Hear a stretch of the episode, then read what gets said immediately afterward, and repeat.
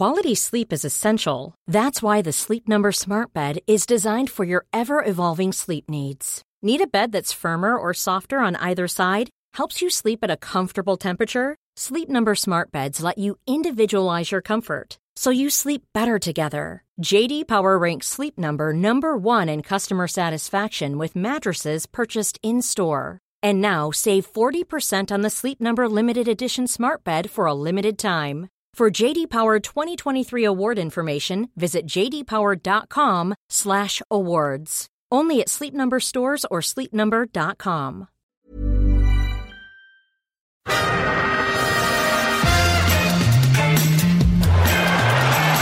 Ahí va a llegar el gol del Arsenal Ozil. Marca Mesut Ozil. Sánchez! Esto es un auténtico golazo. Fantástico, minuto 27. Lo ha hecho absolutamente todo. This is Arscast Extra. Hello there, welcome to another Arscast Extra. As always, James from Gunnerblog, a goodly morning to you, James. And goodly morning to you, sir. How are you doing? I am all right. It's going to be an exciting morning here on the podcast because we're going to do the Champions League draw live. Live. It's live. Yeah, I know. Amazing. I mean, we could have recorded this, you know, a few days ago. We'd, we'd still know that we're going to be playing Bayern Munich, I would suggest. Oh, I'm just, I just, anything but Bayern Munich. Anything but that. like, I, I don't want Real Madrid either. I'd like something easy, but just not Bayern Munich again. It would just be boring, wouldn't it? I mean, Real Madrid would be exciting at least, right? I mean, I know we've played them in the not too distant past, Hmm. but that's that's a hell of a tie. Um, but Bayern Munich, oh, I mean, it, not only is it difficult, but it's it's so repetitious. We've seen it so many times. So, Yeah. yeah. eh, Pretty much anything else would be fun. Can we get Sevilla? Sevilla would be nice. Sevilla would be great. It'd be well. I mean, in terms of a place to go, it would be fantastic. Yeah. But they're they're a very good team this season, Sevilla. They're a very good team. I mean, there are a lot of good teams in there. Um, but you know, if I'm looking at places that might be fun to to hang out, Yeah, that would be up there with Madrid. Really nice yeah. one. You could catch up with uh, with our old friend Samir Nasri. Of course, he's uh, he's a big big chap now in Sevilla, isn't he? Yeah, he is the the new Jose Reyes. um, what a legacy! But yeah, so we have got that coming up. So that will be you'll hear us go oh, c- like live when Bayern Munich come out the the pot. Yeah, we go. Oh, it's oh, it's Bayern. Oh Yeah. no. So look forward to that later in the podcast. I Yeah. mean, the, the draw is supposed to be imminent, but we know that UEFA like to drag these things out. They do, yeah. The baldy guy gets on stage. He talks about how great UEFA are, how great he is. He shows off by speaking in a couple of different languages, uh, makes a few little jokes, asides. Then they get some ex-pro, somebody who's won the Champions League to come up. They do a really awkward interview with him in his own language, which is then translated back or, or it's in really bad English. Uh, and then, I don't know, they, they sort of get dancing girls out and all kinds of things before eventually uh, they pick the balls out of the uh, out of the pots that uh, have already been predetermined by the television companies, the advertisers, and the sponsors, etc., etc. Or am I being too Allegedly, cynical? I'm being too cynical. Maybe, but I think, you know, Arsenal always have to send someone along to the draw. And I feel like as the years have gone on, people have got wind of how boring these ceremonies are. Like the, the quality of the caliber of person that we've sent has diminished over time. You know, it used to be the chairman or, you know, one of the directors. And I think they probably just send like, I don't know, the cleaning staff now and just say, Yeah. uh, report back, let us know it's Bayern. Yeah, exactly. Please just tell us what, what time we can uh, it comes out, so we can just do the website. Arsenal draw Exactly. I think they send uh, David Miles, don't they? The uh, the club secretary. Do they? I think he's the guy. that goes. It used to, it used to be David Dein, and I'm sure that Ivan Gazidis used to go in, in the early days of his uh, uh, of his reign, empire, tyrannical, Yeah. despotic man that he is. No, I'm joking, Ivan. Honestly, but yeah, I think it's David Miles that they send out. But you're right; they probably have just sent out. Doris, Anyone, anyone who's free. Does anyone want, anyone want to go to the Champions League draw? No, no, sorry, everyone's busy. I, I would literally rather scrub the toilets at London Colney than go to the Champions League draw. Um, Yeah. But there we go. We'll find out about that. Yeah, in, in just a few minutes' time, we'll, we'll be keeping an eye on it for you, and you, can- you can hear our excited reactions as and when that happens. So, uh, how was your weekend? It was a good weekend. Actually, I, I, I did enjoy uh, your contribution to the to the press conference uh, the Ah. other day. I Yeah. I mean, Arsene Wenger really blindsided me. I'll be honest. I mean, I had no idea. So basically, the, the press conference was was uh, you know plodding along as usual, and no one had asked about Mustafi. I was sat there at the back thinking, "How's Mustafi?" You know, especially. I mean, I was I felt responsible in some ways because I jinxed him quite so heavily on Twitter, which I'll tell you about a bit later. But he. Um, so I, I asked him, "Oh, how's Mustafi?" You know, that must be the the one disappointment of the day. And I, I think what he said was, "It looks to me quite a good hamstring strain." Well, listen here. I'll, I'll play the clip for you because I Oh, have the clip you. here, um, and you can hear what he says. And he, he he's got the strangest smile on his face while he's saying it as well. It's, it's Yeah. really weird. So people can have a listen here to this. Uh, this thing. It's about twenty seconds. how about his Mustafi? That must be the one disappointment today. Yeah, I uh, believe uh, it looks quite a good hamstring strain. Good which way? Good, good means in a bad sense. Well, I mean, Crystal that could- clear. Absolutely. I mean, it couldn't mean- be any more clear, could it? You'll have to forgive my paranoia that uh, when he gave me that answer, I thought he's definitely onto me here. He knows I'm not proper, and he's me- he's messing with me. oh, Do you know, what I like mean? you're not a proper journalist. You're not one of the like the Fleet Street hacks. Is that what yeah, you were thinking? Yeah, or he's seen me wearing a wig pretending to be him or something like that.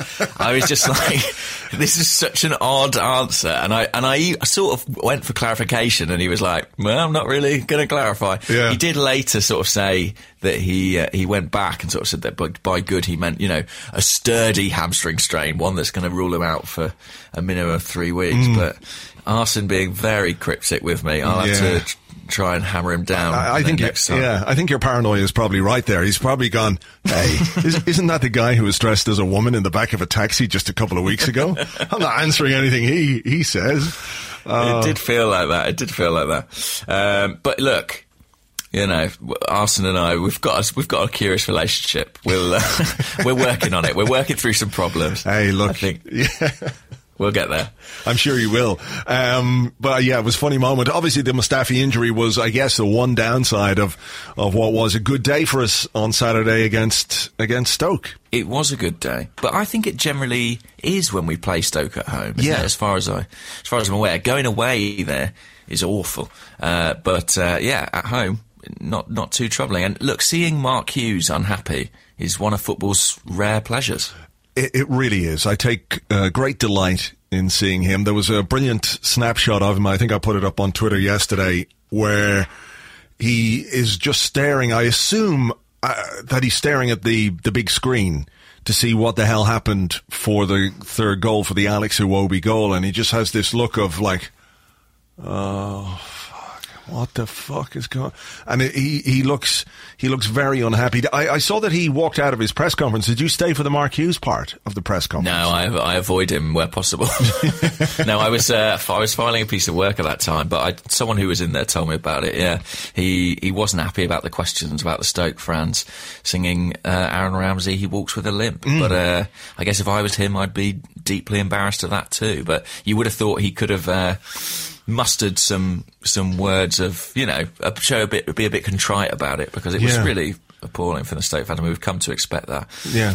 if he was watching that replay of that third goal, Mark Hughes, and feeling a bit confused, well, what he was watching was one of his own players being more concerned about trying to stamp on the opposition than get back and make a tackle. Yeah. Uh, Yeah, I mean, Charlie the- Adam. I mean, I mean, he is a big clumsy. No, clumsy is the wrong word because clumsy uh, suggests that there's it's it's accidental in some way, and he's clearly not accidental in the way that he tries to injure opposition players, and it's not just Arsenal players. I think we've seen it before. I remember one particular really nasty one. Was it on uh, Gareth Bale? um, in the past, and you know he's he's just one of those guys who who leaves his foot in. He's a nasty, snide fucker, fat fucker as well, um, and it was justice that the fact that he he stopped or broke his stride to stamp on Alexis is what prevented him from getting a tackle in on Alex Iwobi, who who went in and scored the third goal. That is just absolute poetic justice, karma, whatever you want to call it, uh, it serves him right. The fucking prick. Yeah, and actually, I'm sure we'll get onto it. The referee, you know, by most people's opinion, didn't have a great day, but the decision to play advantage there, Yeah. was uh, was a good one. Yes, it was. It was about the only thing that he uh, he did right all day, in my opinion. He was he was Lee Mason, wasn't he? I mean, Lee Mason really Lee Masoned himself. yeah, it was trademark, trademark Mason. Mm, classic, classic Mason, you might say. Yeah, textbook, textbook. Uh, but yeah, I mean, look, it was a, a really good day, and I suppose the the best thing about it, apart from Mark Hughes and Charlie Adam being sad, is that you know i in the first half we actually found ourselves in a, a bit of a pickle. Really, we had the Mustafi injury, we found ourselves a goal down, and the way we recovered from that is really encouraging. And it's not the first time we've done that this season. So maybe all this talk about mental strength, and I saw a forensic psychologist working with the team now, you know, uh, maybe. Maybe there is something to that. Maybe they are a bit more resilient. It was interesting. I was watching the uh, the press conference earlier this morning, and Arsene Wenger was asked about that, and he seemed very keen to play it down. He said, "You know, the reason we're on a good run is because of the quality of the players. You know, we don't need to go overboard on the the whole psychologist side of things." And I completely get what he's trying to do there, in the sense that you know he wants the players to feel like or to get the credit for, for everything that's going on because obviously confidence and belief and all those sort of things help you uh, generate momentum and keep momentum going. But I think it is an interesting uh, story that they brought in this guy. I don't know what way he's working. Arsenal refused to say or to give any specifics about how he's working, but whether it's with uh, individuals or on a, a, group basis, I'm not quite sure. But it does feel, when you look at the squad this season, that there is certainly a resilience. Um, uh, again, Arsene Wenger was saying, look, you know, we're, we're more mature, we're more experienced, and, and that all plays a part. But if this guy can give it like 1% or 2% more, we don't look like we're freaked out anymore when we go behind, which is fantastic. It's not. I suppose it's not just the psychological aspect, the physical aspect too. I mean, Mustafi's muscular injury, his first one for a while, it seems to me. And you know, Shad Forsythe came in a couple of years ago. There've been big improvements on that side. It's funny, isn't it? Arsene Wenger a bit loath to talk about perhaps that you know that change in mental strength this morning, but in the past, it's been something he's talked up of sides who seemed so much more mentally fragile. Um, I guess he just tailors his approach to to the needs of the team. If this is a tougher team, maybe it's more about emphasising their their quality. Yeah, I think that's exactly what it is. But you know, part of the quality of, of a team or a group or even individual players, well, what maybe sets them apart from you know a talented player or a really really good player could be your psychology or your ability to deal with difficult situations. That all those things uh, come together to build up the well, I guess the, the overall profile of a player. So maybe we just have players at this moment in time who are not quite as fragile mentally. Um, you know, you think of some of the things, some of the players we've had in the past, and you know, some really, really fantastic players. But as a group, collectively, perhaps there was almost like post-traumatic stress disorder of all the things that had gone wrong in the past. It sort of seemed to to generate throughout the team. Um, and that doesn't appear to be there anymore, or at least uh, we've got players who can rise above that and, and drag the team with them. Yeah, it does seem that way, and obviously that's uh, a, a welcome relief. I mean, as I say, we did start. I, I don't know. I thought Stoke started pretty well, actually. I, I hate to say it, but they looked pretty good going forward. They looked like they'd come with a willingness to attack Arsenal, uh, and it had us worried on a couple of occasions. Yeah, they did play pretty well. I mean, they're a different sort of side now uh, than they used to be. You know, the, they're still physical, obviously, when you have someone like Charlie Adam in the team. Um, they're still physical. They're still a bit long ball when you have someone like Charlie Adam in the team who wants to try and score from inside his own half at least once a game. Um, he tried that, I think, at the weekend as well. Even the, it was about the one thing that Tony Gale on commentary got right. He goes, oh, there he goes again, having one of those. Um, you know, uh, but they, yeah, I mean, they did play pretty well. Um, what, what did you make of the penalty? So I, I think I'm one of the few people who was sort of relatively understanding about the decision. In that, I, I think that. I, I don't think that Xhaka intended to throw his elbow into the guy's face, but I think that when you see it from one side, it, it does look as if he raises it just as Allen comes in. So, like, but I suppose my confusion then is if you think he's done that to then not give a card suggests that there is an element of doubt.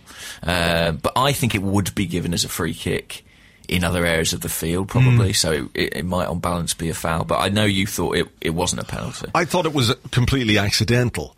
Um, yeah. I don't think he. I think it's just the size of Xhaka and the size of Joe Allen. Uh, there's a there's a fairly uh, substantial difference there between the two of them, and I think just you know body moving and he threw his arms around, and maybe you should be a little more. Um, I don't know what the word is, but maybe a little more careful. Circumspect, yeah, circumspect yeah. perhaps, but I don't think there was any intention to do it.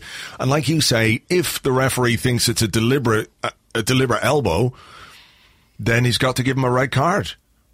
I think. So I, I don't know. It was a, a strange, strange decision, uh, to be honest. It's a bit unfortunate for Xhaka, isn't it? Because he's kind of got this uh, reputation. I mean, I don't think this is a case where his reputation has preceded him, say.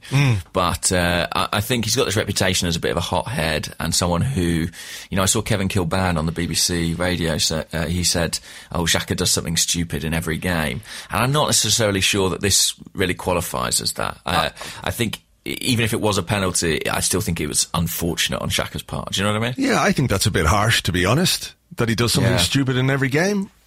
I'm not sure I agree with that. I think this was completely accidental. I think his defensive work is is uh, is really good. He's not necessarily. He, he has his moments, doesn't he, where he has a little bit of a kick, or he he'll make a cynical foul, uh, as we saw when he got the red card uh, earlier in the season. Uh, still a ludicrous decision, in my opinion, that red card. But you know, he's he's only got three yellow cards from 19 appearances.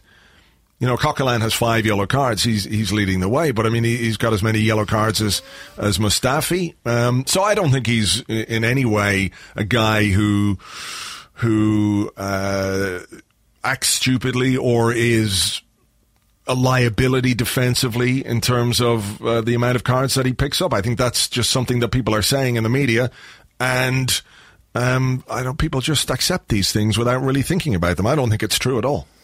I have a I have a horrible feeling that if it had been, you know, I mean, I am not saying he would do it, but if it had been him rather than Charlie Adam who'd stamped on somebody because of he's got this kind of, you know, there's this easy line about him being a hothead. I'm sure it would have been picked up upon Yeah, more how- than Adam was. But know. how the fuck is Charlie Adam, like for the 28th time in his career, doing something snide and uh, destructive to somebody? I mean, let's remember last season, he tried to pull Alexis Sanchez's head off and got away with it. How does he get away with it? Well, I think unfortunately How, it seems James? purely. it seems to be purely because he's not high profile enough, don't you think? Like if that had happened in Man City Chelsea last weekend and it had been, you know, David Luiz or Sergio Aguero had done that stamp, it would have been picked up by Hmm. Match of the Day. And I, it sounds ludicrous to say, but it does seem like Match of the Day kind of sets the agenda for Yeah. what the FA pursue and don't pursue. And they completely ignored it. So, um, yeah, maybe that says a lot. We We're- don't hold out. Yeah, we don't on. hold out much hope on Charlie No. Facing any repercussions. No, he should do though. He should do uh, even more than the uh, the ire of the Stoke fans who must look at what he did and think, you know, you could have you could have stopped that. Manchester City versus Monaco. The Champions League draw has started. James, it's Manchester Ah. City versus Monaco. So uh, Monaco weren't a team obviously that we could get. So uh, good good for uh, good for Man City there. That's a decent draw for them. Yeah, they'll be they'll be pleased with that. Oh, Real Madrid versus Napoli, making the likelihood of Arsenal Bayern Munich all the greater. I mean, I can feel it coming. I feel it in my waters. Mm.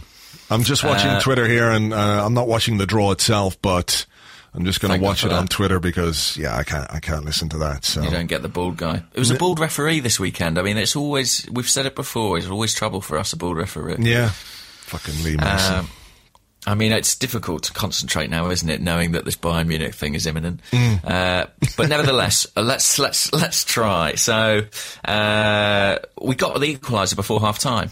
yes, Theo Walcott got his tenth goal of the season, and um, with it, with it comes A coffee machine. A coffee machine. I mean, I think it's quite a nice little story that his wife is going to buy him a coffee machine, but there's also part of me that says, what is it, multimillionaire Theo Walcott, that has prevented you up to now from owning a coffee machine? Why? I mean, I, Yeah. I looked it up. I looked it up. Like he could get a, a pretty decent, um, what was the brand name? Benfica versus Dortmund. That's uh, that's the next one that came out. A DeLonghi coffee maker bean to Okay. cup coffee maker, 399 euros.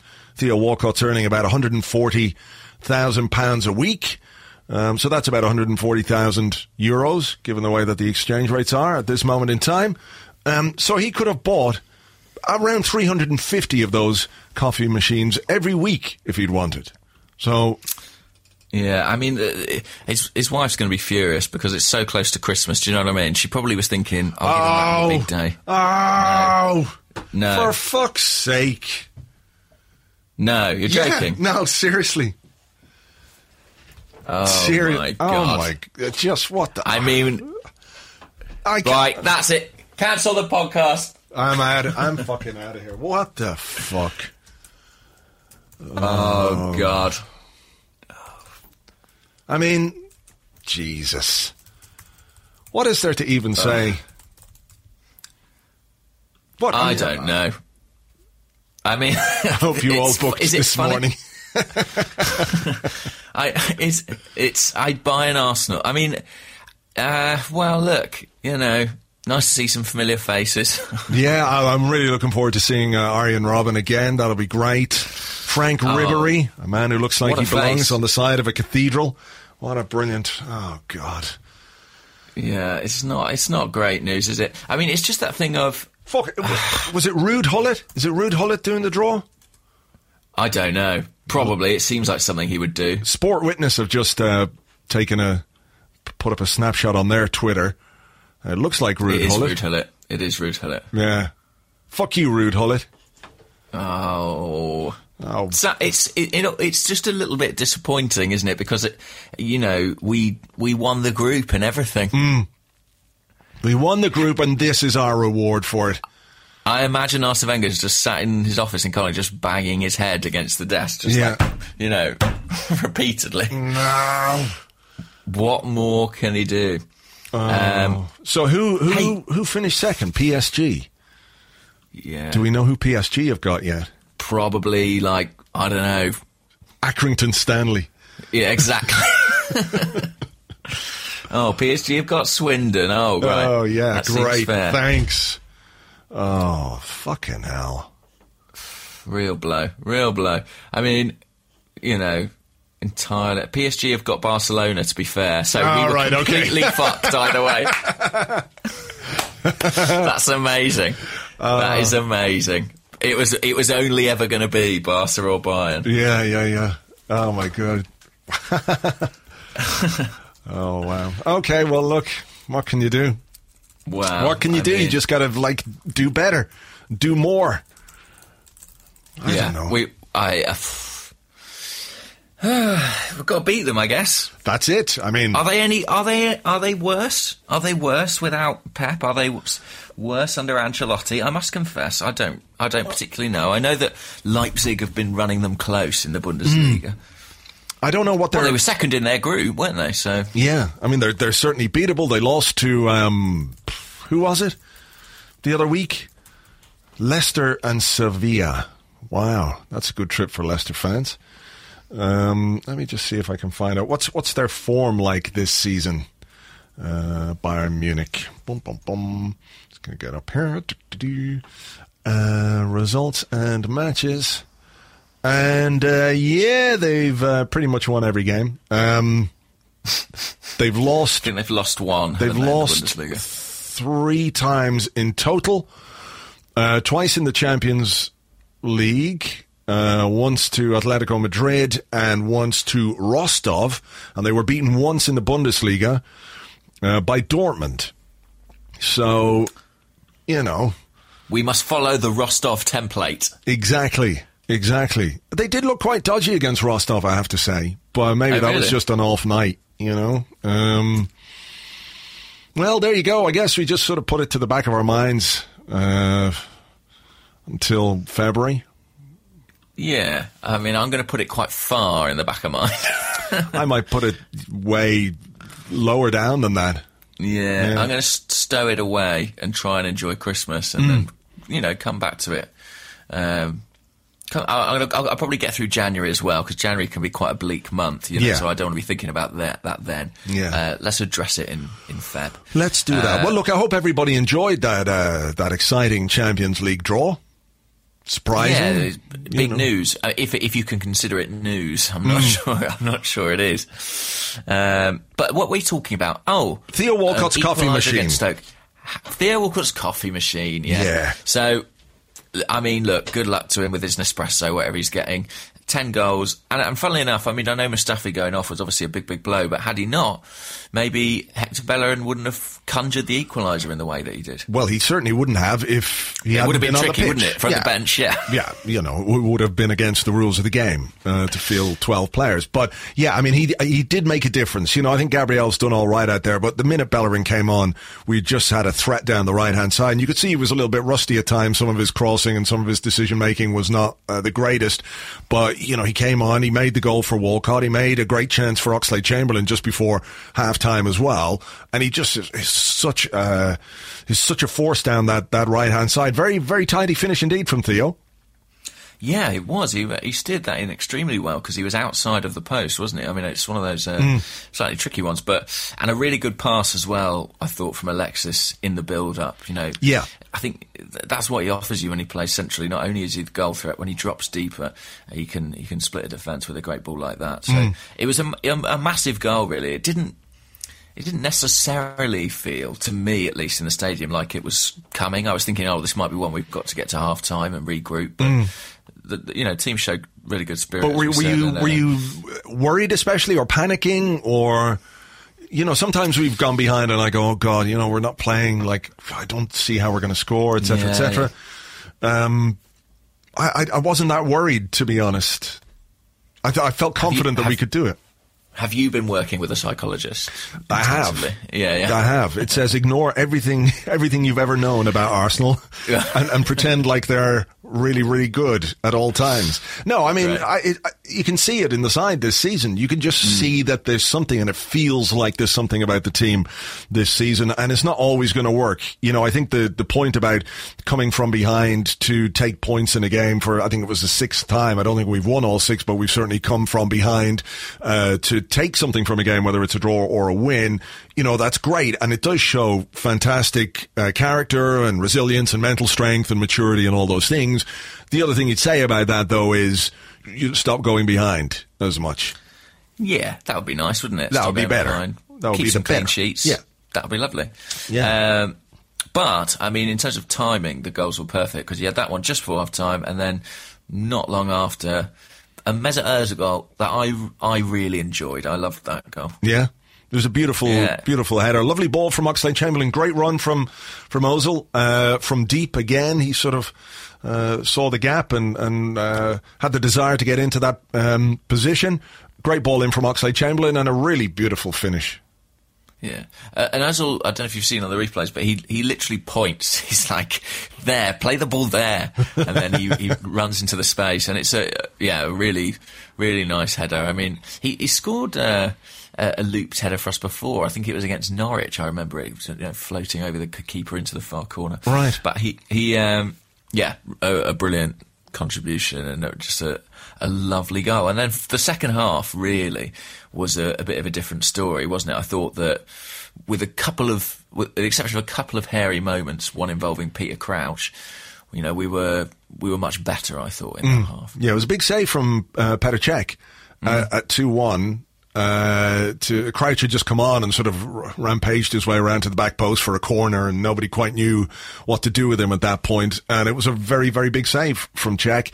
And I thought what was interesting as well was like almost immediately after, um, almost immediately after that save, we went up and scored the third goal.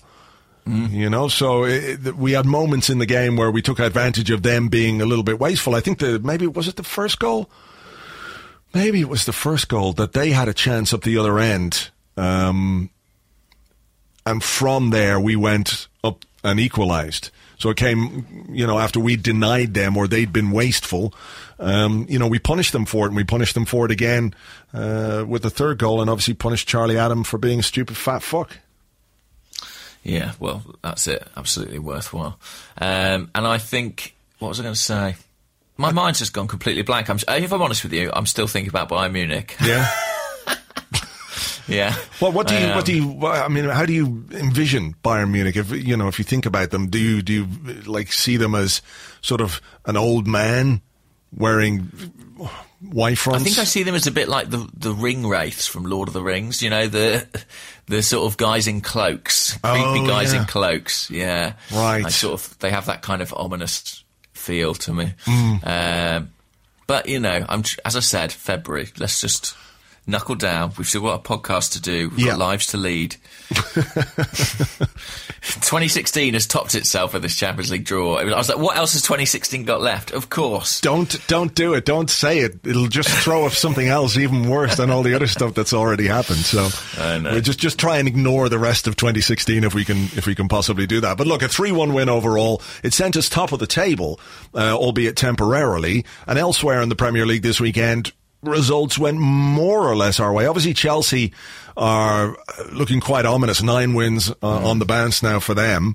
Uh, Diego Costa scoring the goal to beat West Brom. But, uh, you know, Manchester City got s- smashed to pieces. That was amazing. Did you watch that? Yeah, I didn't watch it, but I, I saw it on Match of the Day. Didn't watch it when it was happening. But, um, wow, I mean, Leicester came back to life and City were terrible. The two things, Yeah. you know, worked very well on the day.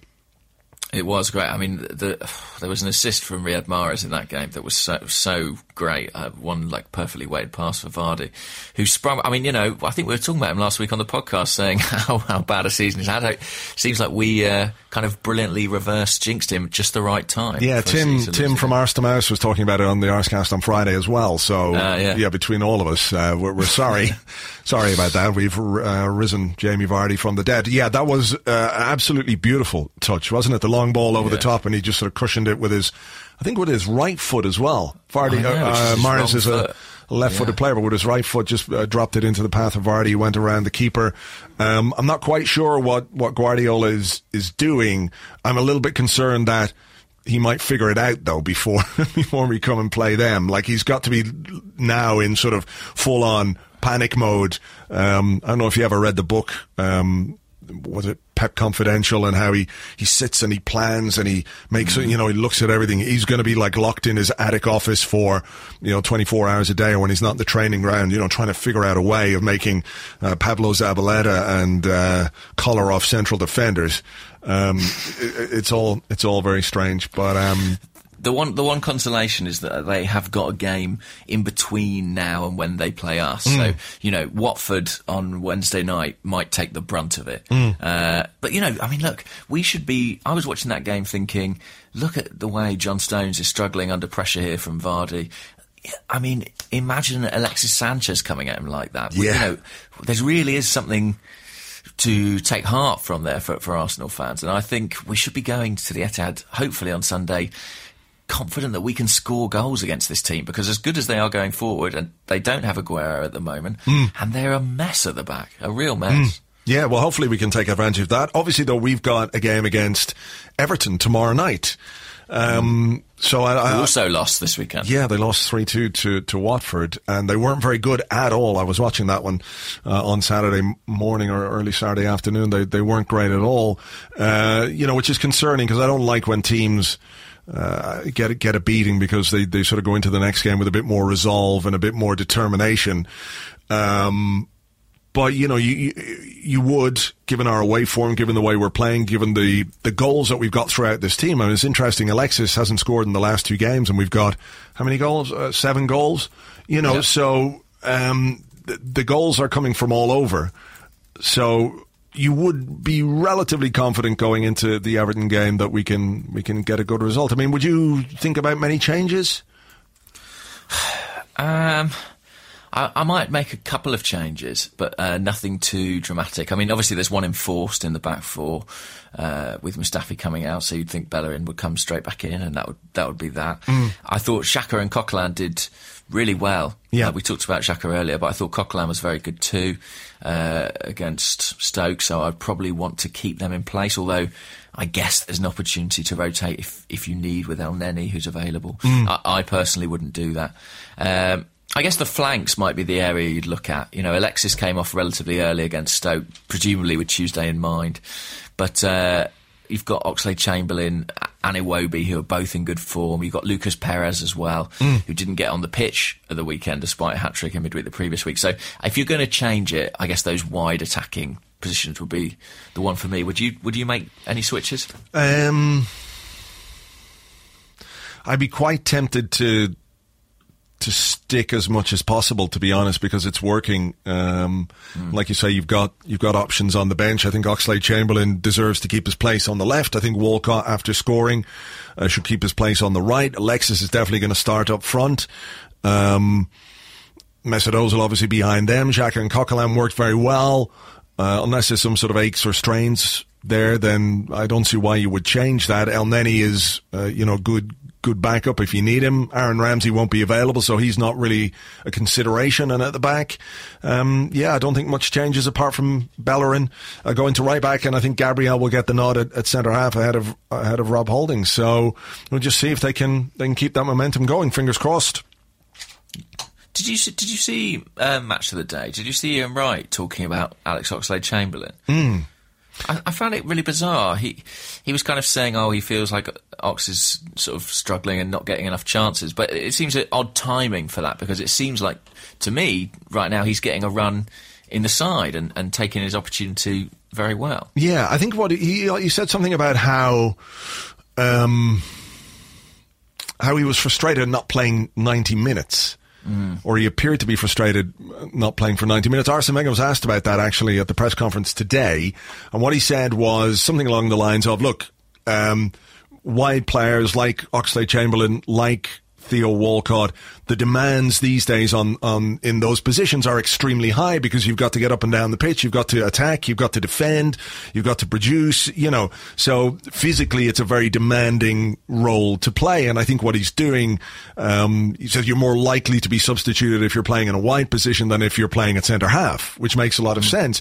And I think what he's doing is he's he's trying to keep things fresh. When he brought Oxlade Chamberlain off for Iwobi, you're going, okay, well, Oxlade Chamberlain's been playing pretty well, but he puts on Iwobi, who's fresh, and then scores the third goal. And what it means perhaps is that you have a slightly fresher Oxlade Chamberlain who hasn't done the full 90, who's still there and, and can produce and do the same sort of thing against Everton on uh, tomorrow night. You know, so I think he's he's managing Oxlade Chamberlain. He's managing his wide players to try and make them or uh, keep them as effective as possible. So I, I think Oxlade Chamberlain this season has certainly made a big step forward. He's being trusted by the manager. He's got, I think, 11 starts and 10 substitute appearances, six goals, five assists.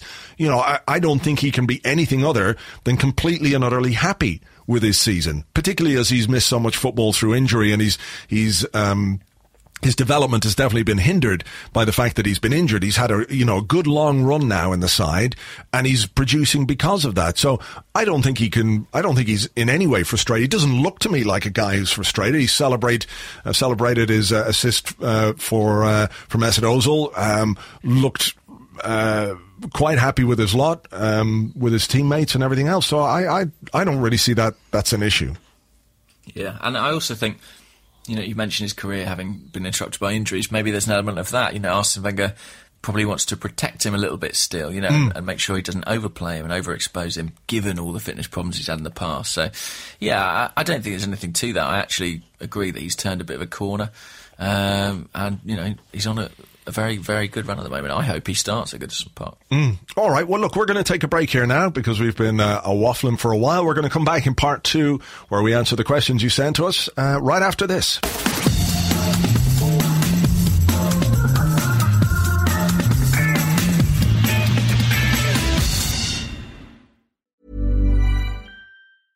Mother's Day is around the corner. Find the perfect gift for the mom in your life with a stunning piece of jewelry from Blue Nile. From timeless pearls to dazzling gemstones, Blue Nile has something she'll adore. Need it fast? Most items can ship overnight. Plus, enjoy guaranteed free shipping and returns. Don't miss our special Mother's Day deals. Save big on the season's most beautiful trends. For a limited time, get up to 50% off by going to Blue BlueNile.com. That's Blue BlueNile.com. Quality sleep is essential. That's why the Sleep Number Smart Bed is designed for your ever evolving sleep needs. Need a bed that's firmer or softer on either side? Helps you sleep at a comfortable temperature? Sleep Number smart beds let you individualize your comfort so you sleep better together. JD Power ranks Sleep Number number 1 in customer satisfaction with mattresses purchased in-store. And now save 40% on the Sleep Number limited edition smart bed for a limited time. For JD Power 2023 award information, visit jdpower.com/awards. Only at Sleep Number stores or sleepnumber.com.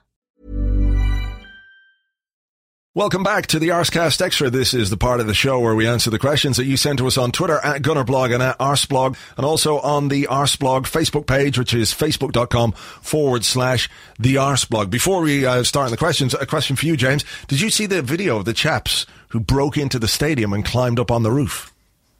I haven't seen it actually. I've I've noticed it, but they. I mean, that sounds terribly dangerous. I certainly won't be attempting that anytime soon. No, no, it's um, yeah, it, it's uh, all those uh, guys who climb on things and then film themselves with a you know GoPro looking down as they walk across a ledge. My stomach just goes like.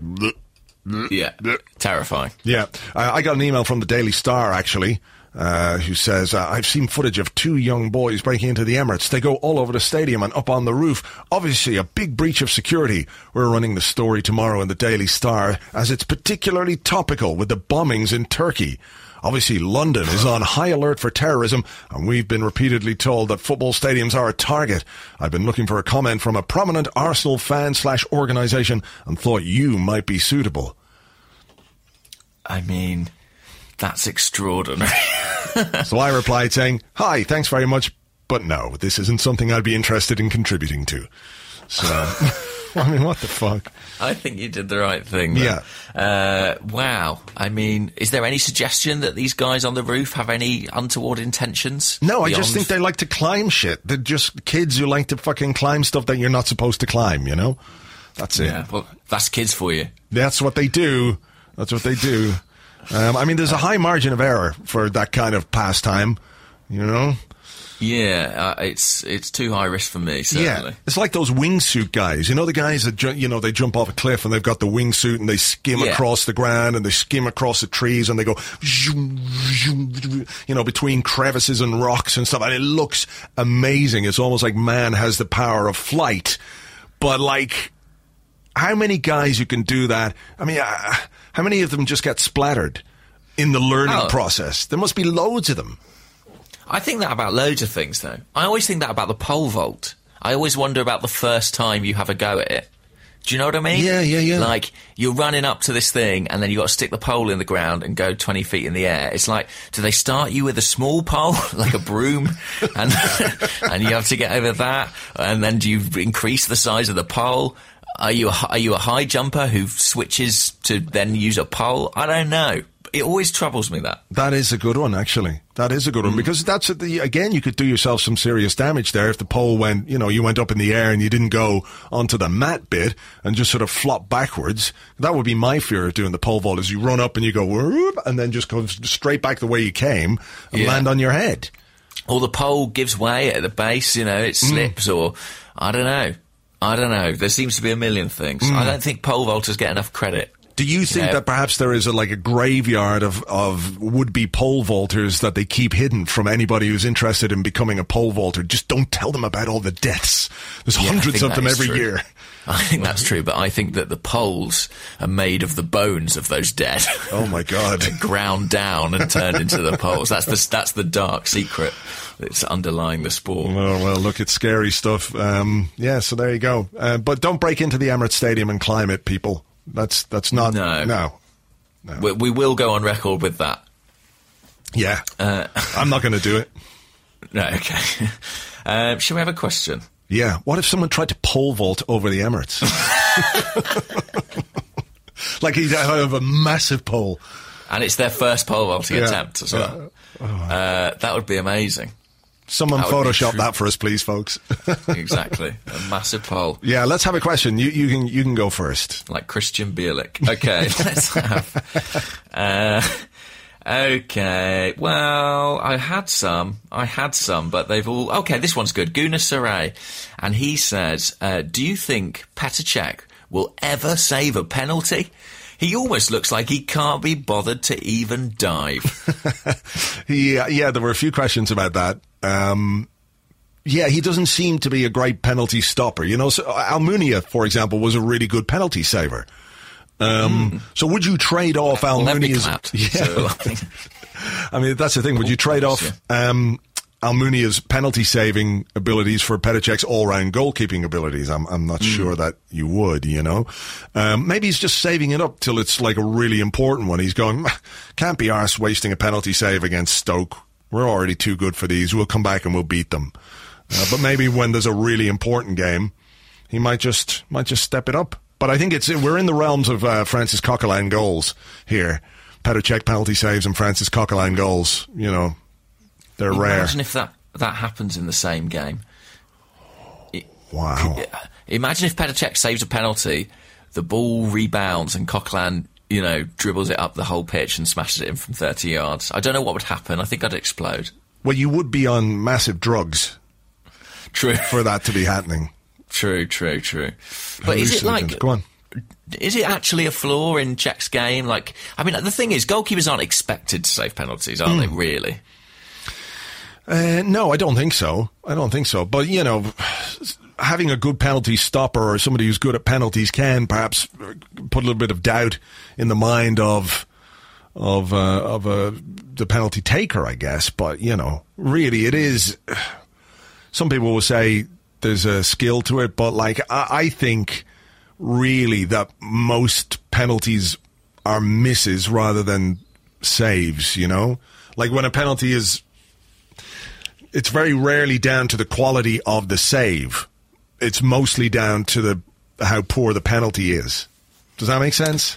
Yeah, it's the, the responsibility. that You should score, basically. Yeah, it's a f- fucking free shot and a big wide goal against you know a guy from twelve yards, and you're a professional footballer. Just fucking lash it in there, mate. None of your fucking bollocking around. Just put, just hit it hard and into the corner, and no goalkeeper can stop it. Just do that. It's easy. Practice it if you can't, and if you can't do that, leave it for f- someone who can. I just, uh, by the way, I was just sort of daydreaming. I just sort of woke up from a nightmare. I had this weird sense that in the in the first half of the show, uh, we got drawn against Bayern Munich again in the Champions League. Oh. I'd forgotten about that. You had to remind me. um, oh dear. Should we have another question? Yeah, speaking of goalkeepers, uh, Oh, on. Damien at Damien AFC, he says, should refs stamp out time wasting more? Stoke keeper was taking the piss. He was a little bit, wasn't he? I mean, uh, until they went behind. I think they do have to come down on it quicker. I think there's, there's no point warning someone, is there? There's no point warning a goalkeeper too many times. I think you might as well book him earlier. Right? Absolutely, yeah. I mean, that's that's the whole point of the fucking yellow cards. Yeah. That's so that's the warning. Is a yellow card, not like listen, just quiet word here. No, you have a yellow card, use it. Um, I, I think there's as frustrating as it is when a goalkeeper does that. I think there's something quite hilarious about watching the same goalkeeper introduce a measure of urgency to his goal kicks when they're behind. Oh, You know, hilarious, I yeah. do I do enjoy that a great deal, um, particularly when it's a very deliberate tactic, the way it was with Stoke, because even before they went ahead, they were they were taking their time with all the goal kicks. Um, so yeah, I think referees, when it becomes quite obvious that a goalkeeper is wasting time, the first thing they should do is book them, not a warning, not a quiet word. Take out the yellow card, and it will just uh, it it gets rid of that problem because he can't then uh, dilly dally over a over a goal kick, uh, regardless of what the scoreline is. So that's how you, you stop ever- it. Have you ever seen a goalkeeper sent off for doing it twice? I can't remember. No. See, I, I wonder if that's what it will take to happen, really, for a goalkeeper to actually be given a second yellow card for continually time wasting. I, I wonder if it's one of those where it's like that would be the thing that woke people up and stopped it happening. I mean, obviously, I mean, it would be incredible to see, wouldn't it? People would be up in arms, but if you keep pushing your luck, eventually you should be punished for it. I agree. I agree completely. Um, but yeah, I, I, I think it's all about make, getting the yellow card out sooner, really. But I, there's nothing Mm. funnier than a goalie who's been taking his time, dawdling, moving from one side of the penalty box to the other, suddenly, you know, scrabbling to try and get the kick out as quickly as possible. Oh, now look, you can move it more than fucking half a mile an hour. Ah, isn't that something? Fuckers. Yeah, it's great. I, li- I like that, and I like the, the way that happened on uh, on Saturday against Stoke. So yeah, but yeah, more yellow cards more quickly. I think is the solution. Okay, uh, let's have a question. This is from Joshua Kennedy. This is on um, Ozil and Sanchez. I feel like that's like kind of the theme of the podcast over this you know few months, isn't it? I feel like it's going to run and run. It's kind of the subplot that's running through our season. He says, if Ozil and Sanchez refuse to sign, would you keep them until the end of their contracts, considering they'd be in their prime at the cost of replacements? Because Arsene Wenger, of course, intimated this week that if they chose not to sign, he would keep them at the club until 2018. Would you? What do you think about that? Um, I I think I'm so bored with this Ozil and Sanchez contract stuff that I can't even formulate an answer for that. And that's not to be in any way disrespectful to the guy who sent in the question. I just feel like it's become the overriding narrative of our season mm. is like and I understand. it. I mean, don't get me wrong. I understand it. I desperately want both of them to stay, and I understand why there's fear and everything else. But I just he, he was asked about it today again in his press conference, and he was like, "I just can't, just not going to answer this anymore." Is basically what what he said. Um, I think it's obvious what the club want to do. I think it's obvious what the club need to do. Uh, I think the the situation uh, that, that the players have a tremendous uh, strong hand, I guess you would say, if we were using a, a poker analogy. They've got a very, very strong hand uh, because of all the, the various things coming together. Um, would I keep them both? Like, I mean, this is opposed to sort of selling them next summer. I guess so. Yeah. I think I would keep them both, yeah, because maybe you can convince them to stay in that final 12 months. You know, mm. maybe that's, I mean, you remember Theo Walcott was less than six months left on his contract. He could have signed a, a pre contract with a, a team in Europe if he'd wanted to, but used that situation to get, at the time, what was a, a very, very good deal financially from Arsenal that maybe you you would argue he didn't necessarily deserve. But because of what had gone on at the time, after Fabregas leaving, after Nasri leaving, after Van Persie leaving, Arsenal just could not afford to let another player of that stature go. So it, it's all part of the negotiation process, and this winding down of the, the contract is part of the negotiation process. And I think um, unless you get a ridiculous offer and you're quite sure that neither of them are going to to sign, if they tell you outright, no, I'm not going to sign, then maybe you sell them and use the money to try and replace them. But otherwise, just keep them because they're so fucking good. And I think what we, we're we're in danger of letting the whole contract thing uh, obscure how good they are and how great they are to watch this season. That's that's the thing. It's so completely out of our hands that I don't know. We can worry, but what's the point in talking about it all the time? I think it's interesting as well that you know I've seen so many pundits in the past couple of weeks talking about how important it is that Arsenal keep Mesut Ozil and what a great player he is, and I feel like those are the same pundits who were criticising him, you know, not too long ago, and you know, questioning his his validity as an Arsenal player and, and his worth against his salary. Now those very same people are saying they've got to pay him double. Um, You're talking about It- Neil Ashton, of course. primarily, yeah. uh, but I, I, you know, I, I, I've had to, I don't know how much you read into the whole sort of Football Leaks stuff, but if you if you dig through that, it seems like Mesut Ozil's already earning a lot of money indeed from Arsenal when you include his image rights and things like that, substantially more than perhaps we had anticipated. Um, anyway, I agree with you that it's it is it has become uh, well, it could become quite poisonous, actually, couldn't it? If it's there the whole time, you know, it's sort of, it's funny. People aren't really talking about Arsene Wenger's future anymore. It's so much about these two players. Yeah. Um, and I, I think really the shame is that it's partially obscuring what they're doing on the pitch, which is the most exciting thing. That's And the- exactly it. I mean, I don't know what people expect Arsene Wenger to say. Every fucking time there's a press conference, they're asking him the same question, and he- what can he say other than, "Look, we keep it in house, we keep it private, and negotiations are ongoing." You know, it's clear that Arsenal want both players to stay, and it's about finding a package that works. But until then, like, there's just no point in asking the same question over and over and over again, expecting anything other than, look, let's not talk about it anymore. So I think just fucking watch them and enjoy them because they're brilliant and they're they're having such a, a, a, tremendous impact on our season and the way we're playing and the results we're getting and the football we're playing.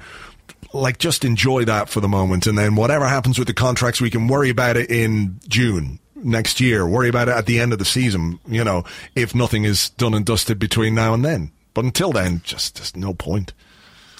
In answer to the question, of course, I would keep them as long as possible. Mm. I, I, love watching them play. Um, I don't think I can't see the club leaving a hundred million pound of talent, you know, to, to go for free. But uh, we, you know, we'll cross that mm. bridge, as you say. We'll, we'll think about Bayern in February and the contracts in June. Indeed. All right. Here's a question from Facebook from Thomas Loser or Loser. It probably isn't pronounced loser. No, well, probably he probably asked for it to not be. I yeah. should imagine. Okay, so Thomas wants to know: Could a possible arrival of Draxler have a similar effect to that of one Jose Antonio Reyes in our last title-winning season, or would it cause too much competition up top? Of course, Draxler has been told he can leave Wolfsburg. Uh, things have broken down between him and the club uh, very considerably. He wanted to leave during the summer, he wasn't allowed, and I think. Uh, you know, from what we can gather, he's been acting the maggot a little bit, and uh, the, the the relationship between player and club is completely broken down. So it looks like he could be available for a January transfer. What say you? I I say yes, please. I love a January transfer, and I think you know we don't desperately need him. We don't desperately need a player in that position, but we didn't desperately need Jose Reyes either and it did have a positive impact, albeit for quite a short time. Um, uh, so if Arsene Wenger thinks he could be the guy, he could be useful to us, and Wolfsburg are willing to get rid at a reasonable price, then why not? I think Iwobi's been good on the left, Oxlade Chamberlain's been good on the left, both in patches, uh, but neither so convincing that you wouldn't think, oh, maybe you know maybe we could improve there with Draxler. So mm. I'd be intrigued, definitely. What about you? I don't know. I don't know. Um, do you worry about destabilising the squad? I mean, we've got a lot of attacking well, players. yeah, you think about it. You know, there's Oxlade Chamberlain, there's Iwobi, there's Alexis who can play on the left as well. You know, if we play a more traditional striker like Giroud up front, Danny Welbeck's on his way back. There's Lucas Perez. Um, I think, I, I think Danny Welbeck from the left is something that we might see a fair bit of if he mm. can regain fitness, you know, in the yeah. second half of the season because he's very good in, in those wide areas and he tracks back and he's got the speed to interlink with Alexis. And a front three of Welbeck, Alexis, and Walcott, you know, it's got an awful lot of pace and, and power in it. I'd be, I'd be fascinated to see how that would work. Yeah, I mean, Arsene Wenger's already spoken about how some players are frustrated because they're not getting enough playing time. Uh, I think if you add another body to the squad and you bring back some injured players, that becomes more of an issue. And uh, while we all love a really big squad and uh, uh, you know having all these options, it's not easy to keep them all happy. You can't have really good players sitting on the bench every week and expect them to be happy or to want to stay because they want to go somewhere else and, and play play regular football. So I think. You know, for the first time, it doesn't look like a squad that's necessarily short. If Arsene Wenger believes that Draxler would significantly improve his team, and he's available for a decent price, Maybe we know he's a big fan, but uh, I do wonder perhaps if the way that Draxler has behaved might be a consideration. Uh, it mm-hmm. does seem like he's um, behaved a bit badly here uh, with Wolfsburg. So whether that's something he'd take into consideration, whether that's you know, is it more hassle than it's worth? What if he starts acting up at Arsenal? It seems a fairly harmonious uh, group of players. I don't know. I don't know. I, I, w- I would be really surprised. I'd be really surprised if we bought him in January. Yeah, I definitely would too. I mean, I, I, was sort of, you know, when we first talked about it just then, I got quite excited, probably because I was quite keen to put the whole Alexis Ozil thing to the back of my mind. But mm. I, the more I think about it, the more I wonder if I'm being greedy, if my eyes, my eyes are bigger than my squad, as it were. Yeah. I, I don't, like, it, it is difficult to see that there's room. If Arsene really believes that people like Danny Welbeck, Luke Chamberlain are going to be a part of his squad moving forward over the couple of years, then maybe maybe there isn't room for a mm. guy like Draxler. I don't know. I mean, he's not been setting the world alight at Wolfsburg. No, he hasn't. He got 10 goals last season. He's got one goal this season. And, uh, you know, that's obviously because he hasn't been playing quite as, quite as much. Um, so he's a guy who obviously is a player of big, big potential and somebody that everybody was raving about. But, you know, uh, two goals the previous season. Um, what did he have the, the season before that? Uh, let's see here, five goals. You know, that's for, for club and country. So, you know, it's difficult to make a case that he's somebody who would come in and immediately make a huge difference to us in terms of what he can produce. Again, though, maybe put him in a better team, etc., etc. Um, he, he might start to realize his potential, but you know, uh, I, I, I just can't see it. Can't see it happening. Mm. Well, no, I, I, think it will be a quiet January for Arsenal, mm. uh, unless you know. I mean, touch wood. Hopefully, injuries don't strike and force yeah. us, uh, Arsenal into the market. Yeah. Uh, Let's have a question. This is Sebastian Angberg on Twitter at AngbergNR1. Uh, and they ask, who do you trust more at centre back, Rob Holding or Gabriel Paulista? Who do I trust more? Um, that's a good question. Hmm. Because I think Gabriel has been a bit error prone. But at, as good as Rob Holding has been, we haven't necessarily seen a great deal of him. Though everything I've seen from Rob Holding, I've liked. There was that little error, wasn't there, in the Champions League game against Basel? Yeah. Um, I, I don't mean, think that was the worst thing necessarily, though, because you know, no. the, if it was four 0 up and he made a mistake, and if and he should learn from that, you know, it was a he overplayed really. Yeah, if there's a good um, mistake to make or a good time to make a mistake, that was it. Yeah, absolutely. So, who do I trust more? Um, I, I don't know. It's it's really difficult. I think Arsene Wenger is going to play Gabriel against I Everton. So too. But I wouldn't be in any way discombobulated if he played Rob Holding either. I, he, he looks really calm and assured for a guy who last year was playing championship football. Looked really calm. Um, so on that basis, ah, fuck. I don't know. I can't. I can't say necessarily because we've the the the data set, as you were, for Rob Holding is too small. Mm. I think maybe Gabriel looks like a player who's, perhaps found a little bit of confidence and belief again.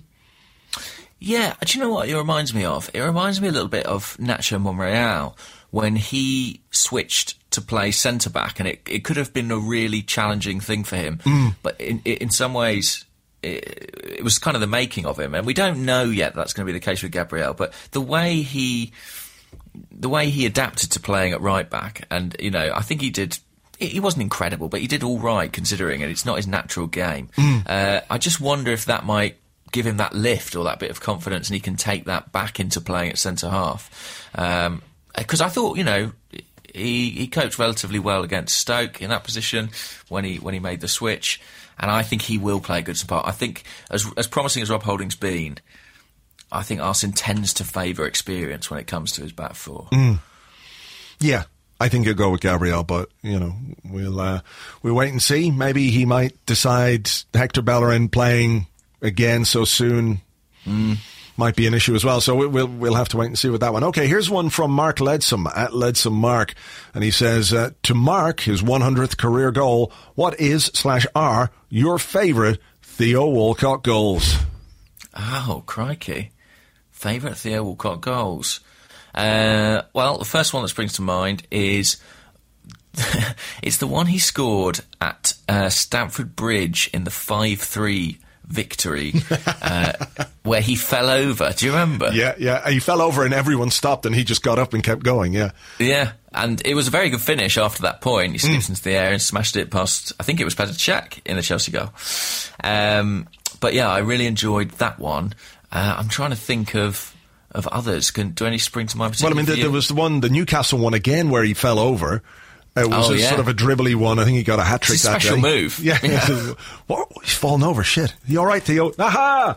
Um, but I, I liked, uh, obviously, liked the goal that he scored in the FA Cup final. That was a, that was a nice goal. And I remember mm. one. It's probably.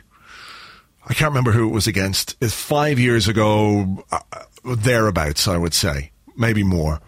European game away from home, and we moved the ball from deep and set him free sort of down the inside left channel. You know the way Thierry Henry used to to to head towards goal uh, from that angle, and uh, his pace took him away from the defenders. He ran into well, I think almost to the box.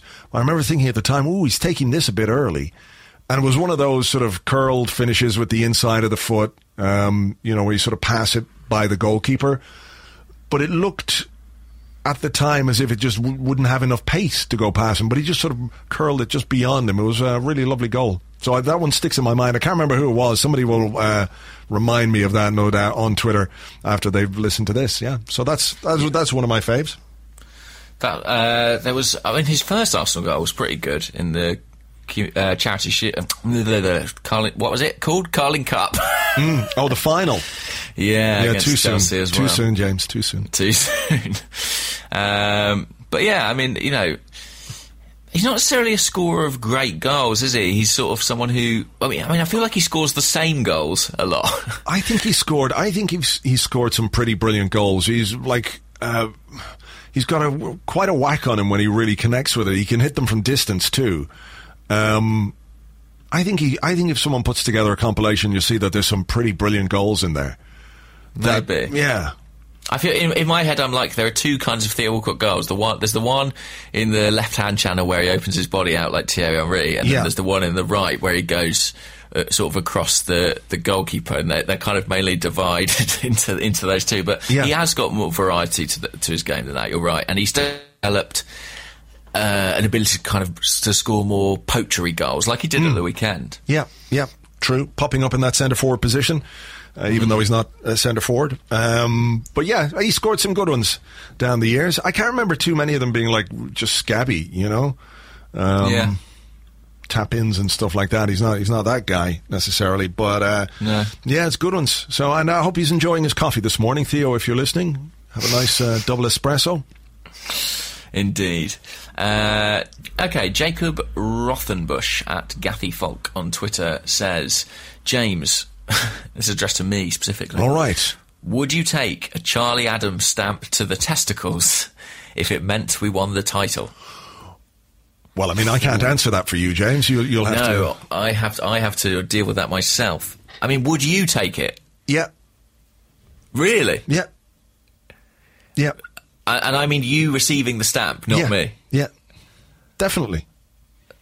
Are you sure? Yeah. Yeah, for sure. The pain goes away after a while.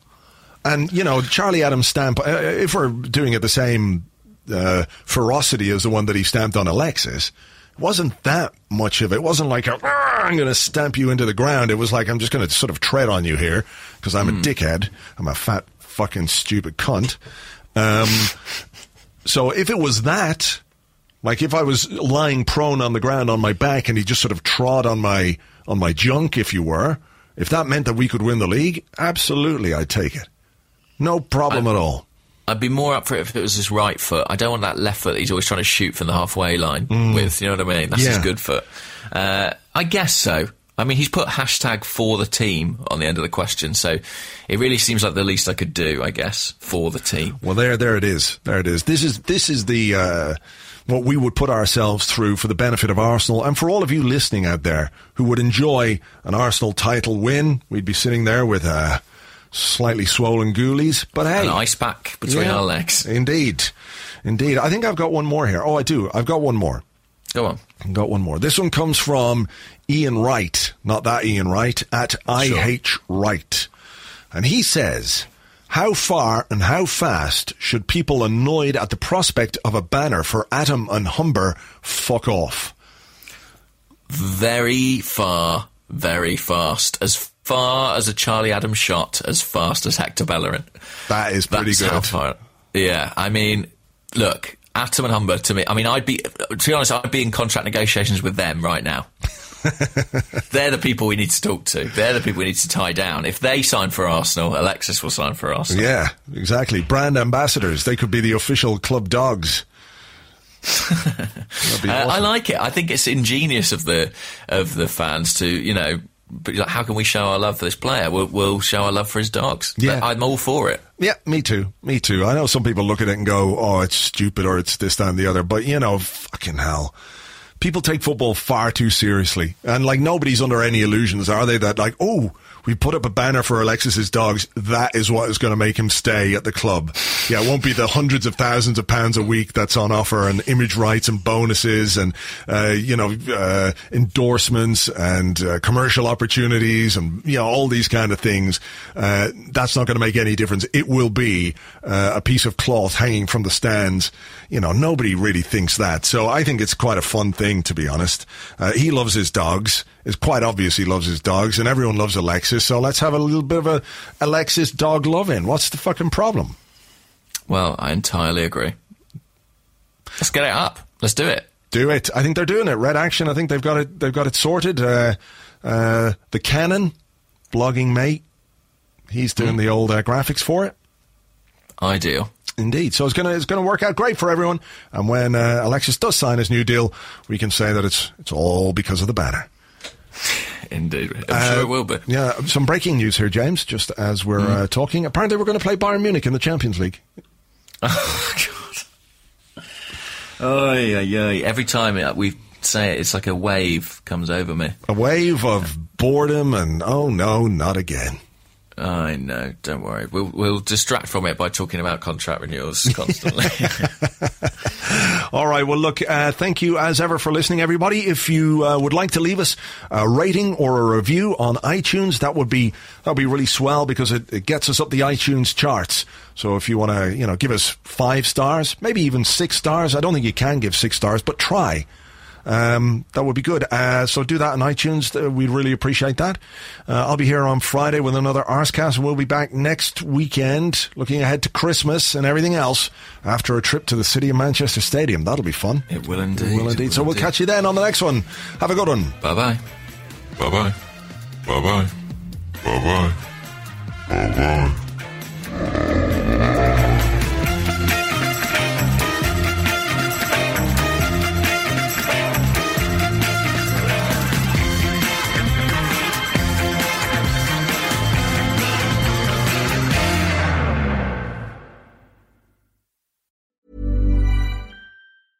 Mom deserves the best, and there's no better place to shop for Mother's Day than Whole Foods Market. They're your destination for unbeatable savings, from premium gifts to show-stopping flowers and irresistible desserts. Start by saving 33% with Prime on all body care and candles. Then get a 15-stem bunch of tulips for just $9.99 each with Prime. Round out Mom's menu with festive rosé, irresistible berry chantilly cake, and more special treats. Come celebrate Mother's Day at Whole Foods Market.